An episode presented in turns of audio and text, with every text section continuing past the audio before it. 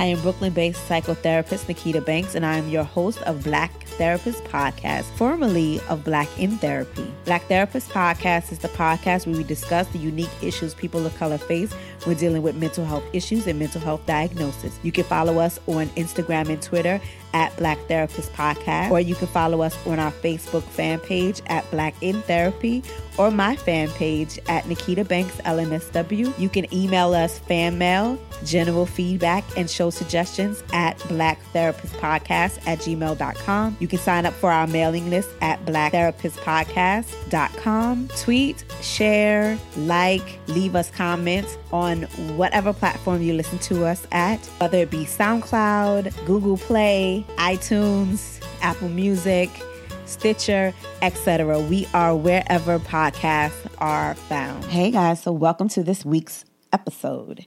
So I'm super excited. I've been coveting our guest this week for a really long time, ever since I met her at an event that Essence had where she was speaking. So we have Dr. Corinne Glover on today, and she's a psychiatrist here in uh, the Bronx, New York.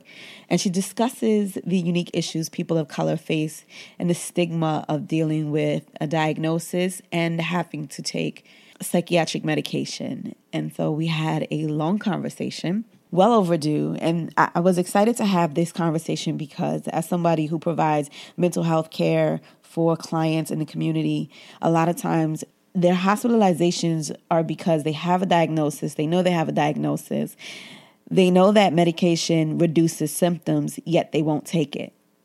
And usually it's because of cultural bias, but it's also because of stigma. So I definitely wanted to have her on the show. This is a longer show than usual. And so, what I think I'm going to do is what we have decided to do is to have this as a two part episode because there won't be a show next week. Now, I say there won't be a show, but there may be because I have a lot of stuff I want to talk about. And um, you just have to watch our Instagram and our Twitter pages and our social media pages to find out if there will be a show next week. But there may be, or there may be not. And let me tell you why. So I have launched our first, and I say our because I do everything I do for you guys, but our first mental health course. And building that course has taken me some time. I'm also working on a new paid course. The course that I launched this week that I'm going to talk about is F R E E. The next course is a paid course, but you'll get a chance to work directly with me to um, resolve some issues that you have in building healthy, happy relationships. So there's a workbook, there's videos, there's one on one work, there's webinars. That stuff takes a lot of time and brain power to create. And I want it to be the best that it can be. So, in anticipation of developing my first paid course, what I decided that I was going to do was release the free course. And so this week, we launched a free course and the only way to get access to it, you guys, is you go on blacktherapistpodcast.com and sign on to our mailing list. And in the mailing list, once you're added to it, I will give you access to the free course. Or you can send me an email at blacktherapistpodcast at gmail.com and just say, hey, I wanted the information for the free course. And then I will add you to the mailing list and I will send you the free course. So it's F R E E and some of the things that you're going to learn in that course is we're going to discuss how to find yourself a mental health provider and some resources that are free as well as paid because I think you guys should not mind paying to invest in your mental health. Your mind and your thoughts are the vehicles that drives every single thing that you will manifest in your life. So it's the biggest investment that you will ever make, the most important investment you will ever make. And therapy is not as expensive as people think it is. So, I discussed seven ways that you can find a therapist, including some free resources.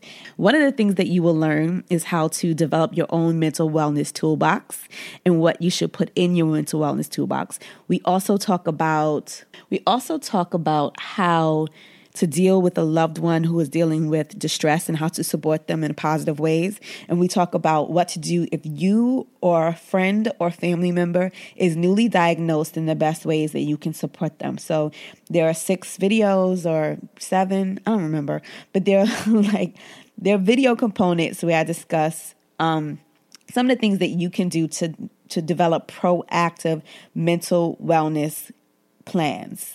Proactive means before something happens. You don't want to react when something happens because usually when something happens and we're reacting and we're untrained, we just don't know what to do. And so we end up dealing with things in inappropriate ways. So we're going to get into this week's episode and we welcome Dr. Corinne Glover. And first, introduce yourself.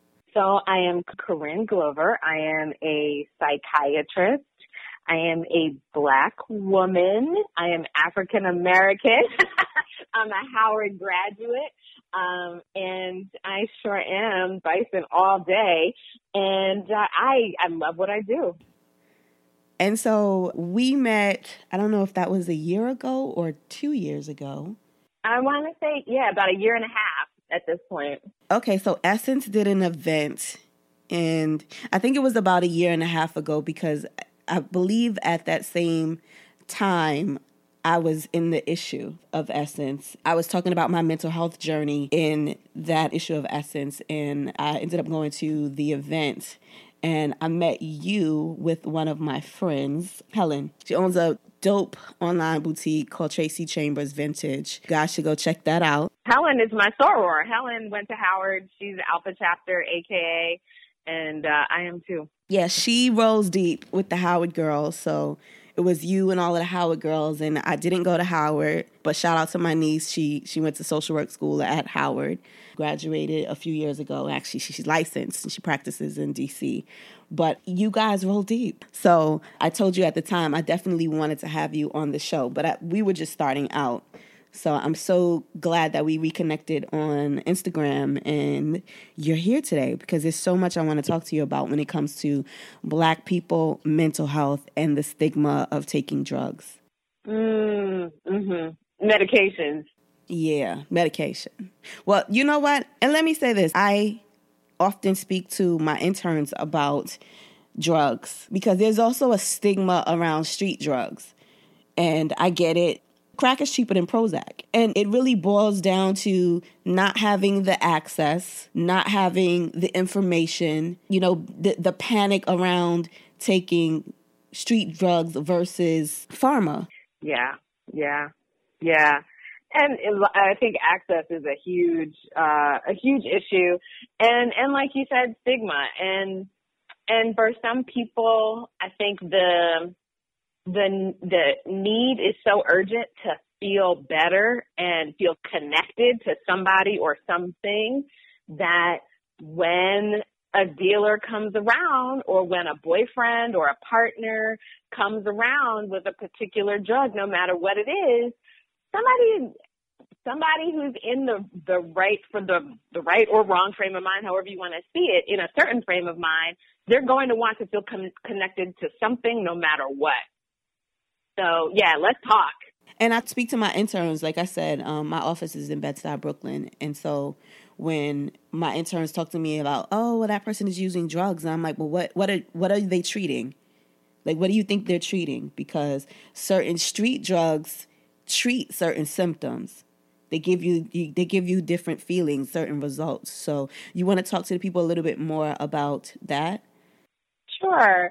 So, I think um, some of the I always feel like everything I learned in med school um, at this point is wrong, um, or at least the the knowledge has advanced so much and the literature has advanced so much that um, that I think it's worth um, refreshing our our our our information about drugs, street drugs that is, and about medications, which we'll get to.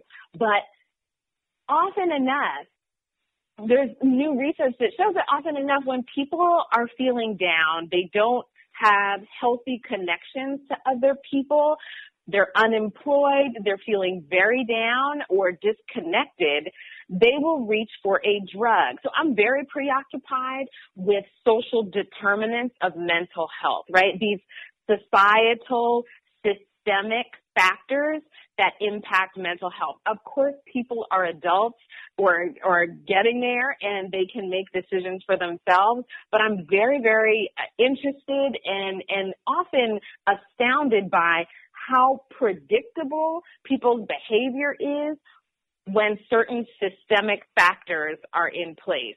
So we know that when people are unemployed, when people are raised by a parent or, or they're not raised by their parents at all, or they're very disconnected from loved ones. Um, I'm sure you're familiar with adverse childhood events, uh, scale, the ACEs. Um, right? We know that when people have a certain number of those adverse childhood events, they weren't raised by a loving uh, parent or guardian and they didn't have anybody to kind of shape their way of dealing with the world in a healthy way. There wasn't anybody to show this person how to love and live in a healthy way. People are just almost destined. It's it's nearly impossible to not end up on drugs or in unhealthy relationships. So, so one of the things that I'm um, always thinking about, especially when I see somebody who's struggling with drug use, is how does this drug help you? And I'll ask the person, what does this, what does this do for you? And they'll say, you know, I need it so that I can get along with my family when they're around because this person maybe has a history of trauma and they need to kind of tune out a little bit because their family reminds them of being sexually or physically abused. There's other people who say, I need to take something before I get on the subway. I've had so much trauma. I've been attacked so many times in my neighborhood when I'm on a closed subway car, I feel like I'm going to explode. I need to do it so that I don't hit anybody and that I don't end up um, g- yelling at people or acting out. So it's not like the drug doesn't serve a purpose. The substance always does, just like you said. You sound like a social worker talking about all of the, the social causes. I'm saying, right? Because that, I mean, I trained at, at Long Island Jewish, Zucker Hillside is now part of Northwell and Hofstra School of Medicine. And I got my MPH at Columbia, um, Mailman School of Public Health. So I, and I have worked side by side with social work for, for my entire career. So I'm sure we rubbed off on each other over the years. I'm pretty sure. What do you, what do you feel about using marijuana to treat anxiety? So I definitely think my position has evolved. I was raised um, very, very anti-substances, mostly because there was a lot of substance use in my extended family, and it was devastating. Yeah, me too. So, I mean, I saw relatives who succumbed to hepatitis C and, and liver cancer that developed from the untreated Hep C because they had started off sharing needles because they were addicted to heroin, right? So that was my background. And so my mother often would say, like, just promise me you will never ever use drugs. So I promised her, right? And, and I had enough evidence that made it more than clear to me that like substances can be devastating for people and their families. That said, I have a number of patients who smoke marijuana and they find it very, very helpful. And I'm not in a position to say don't use it. I, I can certainly say, like, if we've tried all of the medications I have to offer and they don't help, but marijuana does, your lived experience means way more to me. And, and your ability to keep coming back to me so we can keep on checking in with each other means way more to me than the stance, my, my, you know, formerly inflexible stance, you know? I'm, I'm the exact same with you. Like, I grew up in an era where as long as I don't use drugs, I'm okay. So as long as I didn't become a crackhead or like a, heroin addict or something, I was okay. As a result, a lot of my generation are alcoholics. Like a lot of uh, yeah, so a lot of like my my family members and friends, and it, it never dawned on me until one of my girlfriends was like, "You don't realize that everybody is an alcoholic," and I was like, "Not not really," because I didn't, I drink a lot more now on my podcast, but I drink a lot more now than I did before. But even now, it's like maybe two drinks if I go out or whenever I have the time to go out. But I used to, I used to just feel like I have a natural high and I'm gonna just not drink or not not use drugs or smoke or anything. But you know, for full disclosure, I have tried marijuana in the past And I just feel like because I see so many black and Latino young men of of like 18 to 25 years old who are just kind of like numbed out on the marijuana, it's not it's not what it used to be.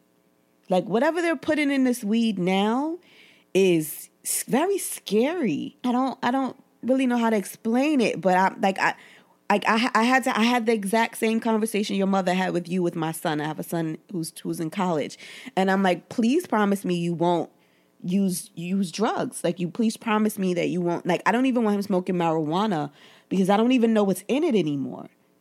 And the effects of what I'm seeing on the psych ward and the effects of what I'm seeing in my practice, it it just scares it scares me. Uh, I, yeah, I have definitely seen the way that marijuana can be uh, almost used for kids who we would, from a psychiatric perspective, consider prodromal. So the kids who may um, be more prone toward uh, a psychotic illness like bipolar disorder, schizoaffective disorder, schizophrenia, often those kids will gravitate toward marijuana um, because of its kind of mellowing sedative effects. Unfortunately, for those kids, it can, and as you well know, I'm sure you've seen this in your practice, it can sort of propel them towards psychosis. So I think there's, and, and these, like nobody knows, uh, unless they know that they have a certain family history that predisposes them toward it. But of course, as brown people, we generally, or just as humans, we don't talk about stigma and the fact that we have a relative who may have a psychotic illness. We try to keep that under wraps. So then the kid goes, tries marijuana, feels good, and then and then they may have a psychotic break, right? So so that's one thing that I think that young people need to know is that you may be putting yourself at greater risk for psychotic illness when you smoke weed, best talk to your family, find out if anybody in your family has a history of depression or any other or any psychotic illness. Depression is not the same thing as psychotic illness. I want to make that clear. But talk to your parents and like that's I think a really important thing to keep in mind. And then also, like you said, some of these kids are using so that they can disconnect from the world. And my thing is learn how to disconnect from the world in healthy ways first, in guaranteed healthy ways, like mindfulness or sports or some kind of meditation practice or running or something. Like give that a try first, please. Try everything else that doesn't involve a substance first before you reach for the weed. Yeah, yeah. And we know what the research is that a, a person's brain isn't fully developed until they're 25. And so adding those extra chemicals into the system and, and mix, I, I just, it scares me. I have a client, he's a former client now, but he had his first psychotic episode. I think he was 19. And he, he came to me last year for a time and we I kept telling him like we I can't I don't know what to treat to be honest, because you smoke so much marijuana and I can't get you to at least stop for at least a prolonged period. Like maybe if you stopped for like two months or three months, we could try to figure out. And and he refused to go to the psychiatrist. Like he refused to go. I mean, even if you went once a month and decided not to take the medication so that they can monitor you, just just go. And I feel like in career wise, you kind of have an uphill battle when it comes to treating our people. How do how do you deal with that? Well, first of all, I love that you identify that I really like working with communities of color. I got into this career because I wanted to improve life for the people who are the most down and out and also the people who I felt the most equipped to treat, meaning I'm familiar with black and brown people. I grew up around a lot of black and brown people, and I think I, you are black and brown people. I am. I, I'm black all day, so I I'm deeply committed to to this work, and yeah, I think part of the, the good part about it is that people come to see me because they're they're motivated in some kind of way. So I just tried to get in touch with what the patient is motivated by and what the patient wants to accomplish. And we try to tap into that. So in some ways, I know my role. I know that even if I envision something greater for the patients and they envision for themselves, we still have to start with what the patient wants. Yeah, yesterday I had a black man on the psych ward, and um, I, he's a client that I've seen previously. He he's definitely paranoid, but he and he's also disorganized. In, in, in speaking with him, like it's really hard. He he rambles, he mumbles on. It's hard to kind of like get him to finish and complete a thought. I would have to ask him questions more than one time. But the content of what he speaks about is so I'm like mind blown every time I speak to him. So I went to go see him a few days ago and he was talking to me about doctors. And he was he's a black man and he was saying how the whole system is rigged against him and how you know, the doctors only care about him in the hospital because they're getting paid for him. And he's like, why is it that they only want me here because they're getting a check for me? But when I'm in outside and I'm healthy, they don't get paid for healthiness. They should get paid for healthiness.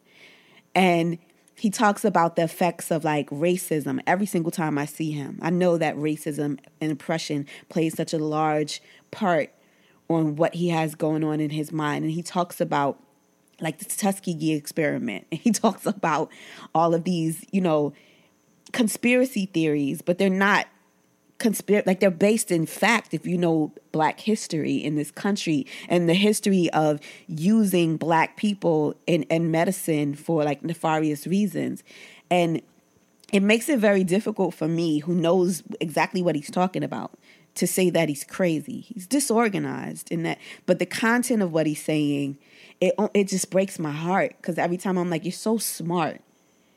And you're so educated, and I, I was like, but if I could just get you to take your pills, it it things would be different. And his mom is also mentally ill so I've had to do family work, and so the challenge with black people in getting us to take medication especially black men and hispanic men it that part of this career is very daunting for me.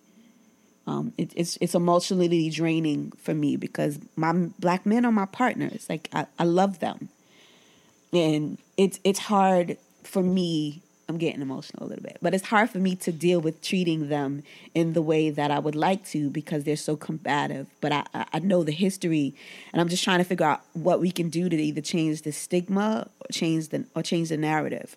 So, one of the things that I keep in mind is when when people don't want to take their medications, but they're still um, suffering, I try to figure out where the common ground is. Like, what can we all agree on? And so, one of the things that that I I'm not I'm not there to tell my patient that their delusions are fake or that, or for my paranoid folk, that, that nobody's after you, or that the world is not conspiring sometimes to keep you down. My, that's not my position, um, and, and I don't think that's my role, and that's certainly not what they want to hear. So, um, what I try to do is is get in touch with um, what what keeps them out of the hospital. So for the patient who doesn't want to take medication, to me, what I try to do and, and what has worked for me in the past is um, think about all the forces that are out there that can hurt you. I notice you deal with them so much better when you are on your medication. I'm not going to tell you that that the Tuskegee experiment didn't happen. I'm not going to tell you that, but also, but your ability to fight back, your ability to stay organized, to have control of your thoughts and your actions, it's better when you are on your medication or when you're engaged in treatment. And usually they can agree with that. That like when, like, I, you know, you, I'm sure you've had these patients who they couldn't get along with their landlord, mostly because when they were psychotic or, or very ill, they were doing things to destroy their home. They may have punched because they heard things coming from the walls or something like that. They may have punched some holes in the walls. And they then ended up with a terrible relationship with their landlord Well, were they on their medications when they were punching holes in the walls? Probably not. In which case, eh, you get along better with your landlord, or you have less trouble, or there's less voices, or there's less difficulty when you're on your med. So that's one thing I do. And then, but you also mentioned the self-care part, which I think is super important, right? And, and part of, I think, the work that you're doing is so important and the work that we're doing is so important because somehow for the psychotic person or for the paranoid person, they begin to to believe very intensely that other people have power over them. And our work, I think, is about letting people know, no, no, that power is inside of you. And how let let's figure out how we can restore your power. And and where does your power come from? And so sometimes when we deconstruct other people their, their notions of power, it turns out that they they think they're powerless when they're really not. Yep. Yeah. What I what I what I noticed about treating people of color is that we don't even recognize that we have choices in the matter. And a lot of us are passively allowing life to happen to us rather than actively making decisions and doing things in service of the life that we want. And um, I, I'm transparent. I've talked about it on the show about being diagnosed with depression. Um, I also think I had a little bit of PTSD. Uh, but so it's very difficult for me dealing with clients who are paranoid or diagnosed as paranoid when they come to me and they are victims of trauma or they lived in the projects. Like I had a client, he grew up in Queensbridge and he was attacked and he was in the military. He had a paranoid schizophrenia diagnosis, not PTSD. I'm like, what? Yeah. You know, I think PTSD and complex trauma are wildly underdiagnosed in our community. Very much so. Very much so. Right? and that yeah that that's something i'm pretty passionate about is equipping so i'm the director of behavioral health uh, adult behavioral health at montefiore in the bronx and so that's i i oversee the the mental health uh, services for for 21 primary care clinics. And i'm like you cannot be working in the bronx and not and among people of color people who have immigrated to this country and come across war and famine and sexual trauma and political violence, you can't be treating them and only see depression and generalized anxiety. You have to be able to diagnose the complex trauma and accept that. And then also the secondary trauma that we've endured simply by being people of color in a society that is in many ways hierarchical and we are at the bottom. And we've got 300 years to talk about. I had a conversation with my best friend the other day and she was telling me about PTSD and she had a PTSD diagnosis and she I had an incident where she was um, violated at work so going through the court case and going through everything that she went through. So I was like, is that, you know, when you were diagnosed? And she said, yeah. And I said, well, I think I have PTSD as well. And she was like, how does that work? Because most people think it's just about veterans. And so, I mean, complex trauma, I, I mean, I, I gave it a label. My, my therapist didn't tell me that that's what it is, but I know um, I, I had a car accident of years ago. But since then, driving, if the car gets too close to me, and I was hit by a drunk driver, if if a car gets too close to me, I, my, I start to panic, and I have sounds weird saying it out loud, but I have rituals that I do. And so I was telling her, like, I've never even really addressed it in therapy because I just feel like that works for me. It calms me down in the moment, and then I could just go back to being normal. But you know, I told her, I was like, I don't even think it's that one thing. It's just repeated exposure to violence and trauma. I grew up in Bed-Stuy in the 80s and 90s.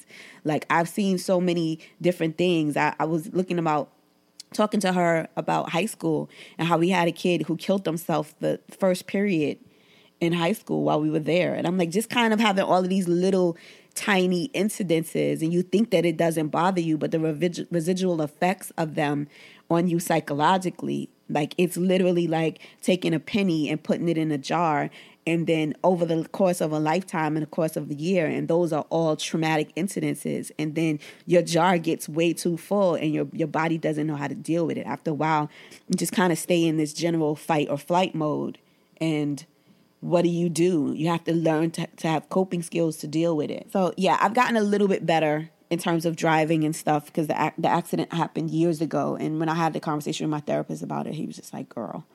But you as you know once you learn all of these psychological theories and stuff you see you see stuff and you start to diagnose yourself.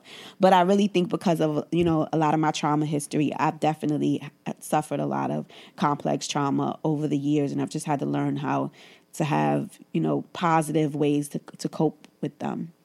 I think um your journey is super important um, as far as uh, having compassion and empathy for your clients. Um, to add to that, I think there's a couple of books that helped me understand complex trauma. One of them was um, by Judith Herman, Trauma and Recovery by Judith Herman. Really helpful for for for clinicians certainly, and I think for regular lay people to understand the role that trauma has played in their life and what its manifestations can be, and then also um, the, I think there's a book called The Body Keeps the Score um, that I've heard is also really good. I haven't read it, but I've heard it's wonderful. Yeah, he's in he's in a scandal right now, but I know who's exactly who you're talking about. Oh my gosh, scandal! Okay, we we could talk about that after. yeah, some sort of we uh we actually it leads into where I'm going. So so a lot of the time I have worked in environments where there were a lot of white psychiatrists. And I've also worked in, in environments where I've had white psychiatrists. Although there was a psychiatrist that I worked with of color, he was um, Asian, he was super cool probably the only one in the office, honestly. But in that environment, they were treating a lot of people of color. And you got a lot to contend with now because there are a lot of psychiatrists, older psychiatrists who've been in the field for a while, and they've kind of been giving the field a bad name. I feel. And th- there seems to be a move, which I understand, towards just medication management, but not so much psych- psychological treatment in psychiatry right now. So, I mean, how do you feel about that move towards because the social workers are doing a lot of the heavy lifting when it comes to a lot of the patients in terms of like getting to know them, spending the most time with them, doing weekly one on one sessions, and the psychiatrists are seeing clients for 15 minutes. Do you mean for uh, for folks in the outpatient setting or on the inpatient setting? Well, in outpatient setting where I worked previously, yeah. Um, and with a lot of my clients that I refer to psychiatrists, yeah, they're not. Spe- I don't think they're spending enough assessment time with this psychiatrist. I think I definitely had patients who came to me and complained that the last psychiatrist they had, they could only see them for 15 minutes. So here's the hard part is that the way, the way our healthcare is set up and the way we reimburse clinicians for their work if if psychiatrists who take insurance spent 45 minutes with each of their patients, they would go out of business. Mostly because we've got enormous student loan debt, right? Like when I came out of med school, I owed a quarter of a million dollars. Lord. Right. So it is financially impossible to see, to, to spend all day seeing patients for 45 minutes and take insurance. If I if I could charge what I wanted, then I could do it, but my rates would be somewhere close to like $500 an hour so that I could pay my student loans and live in a home. So, and I'm not talking a big home. I'm just saying to be able to right.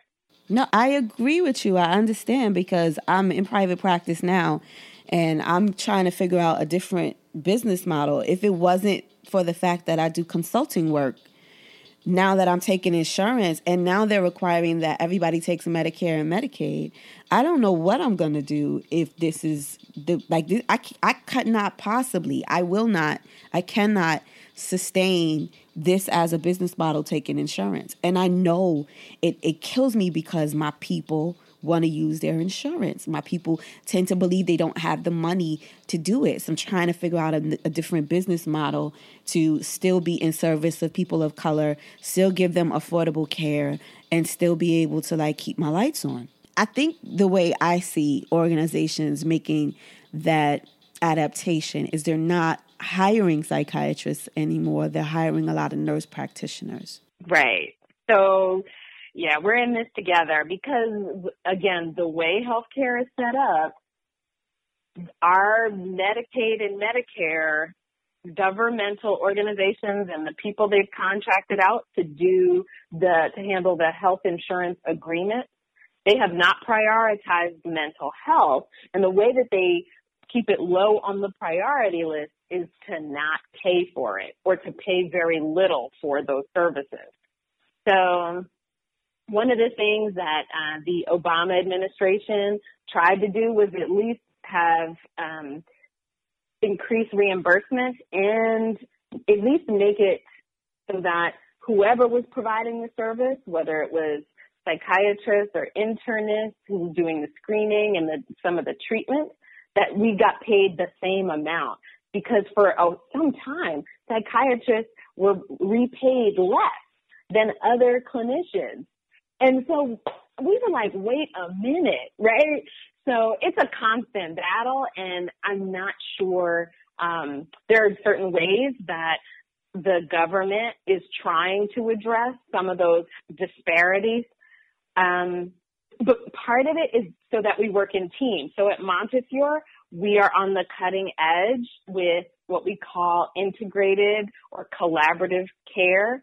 And so our model is that we rely heavily on social work to do the screening and the treatment of mental disorders in primary care, right? Because as it is, about 70% of all depression and anxiety is treated in primary care. People don't want to go to a psychiatrist. It takes forever to get an appointment and it costs a lot.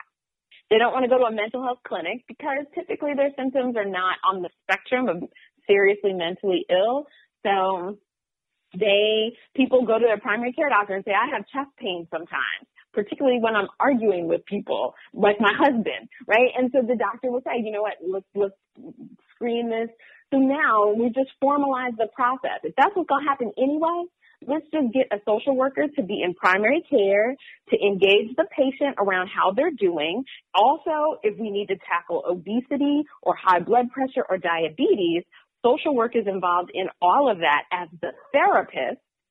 So using evidence-based treatments like motivational interviewing and behavioral activation and um, things like that to address depression and anxiety.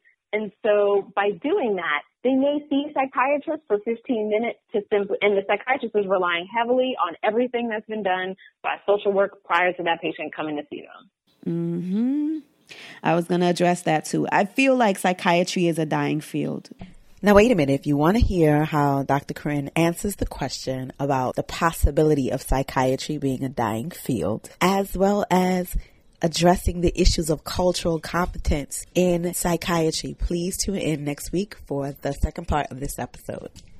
You've listened to another episode of the Black Therapist Podcast. Once again, I'm your host, Nikita Banks, licensed clinical social worker, and this is Black Therapist Podcast, formerly Black in Therapy. If you are looking for any information, any resources about today's show, or if you just want to drop a line and say hey and subscribe to our mailing list, you can do so at our website, blacktherapistpodcast.com. You can send us emails at blacktherapistpodcast at gmail.com. And if you enjoyed what you heard, today, please like, comment, share, and subscribe because we want the show to grow as organically as we possibly can. And we cannot do that without you. Thank you for listening. Be well.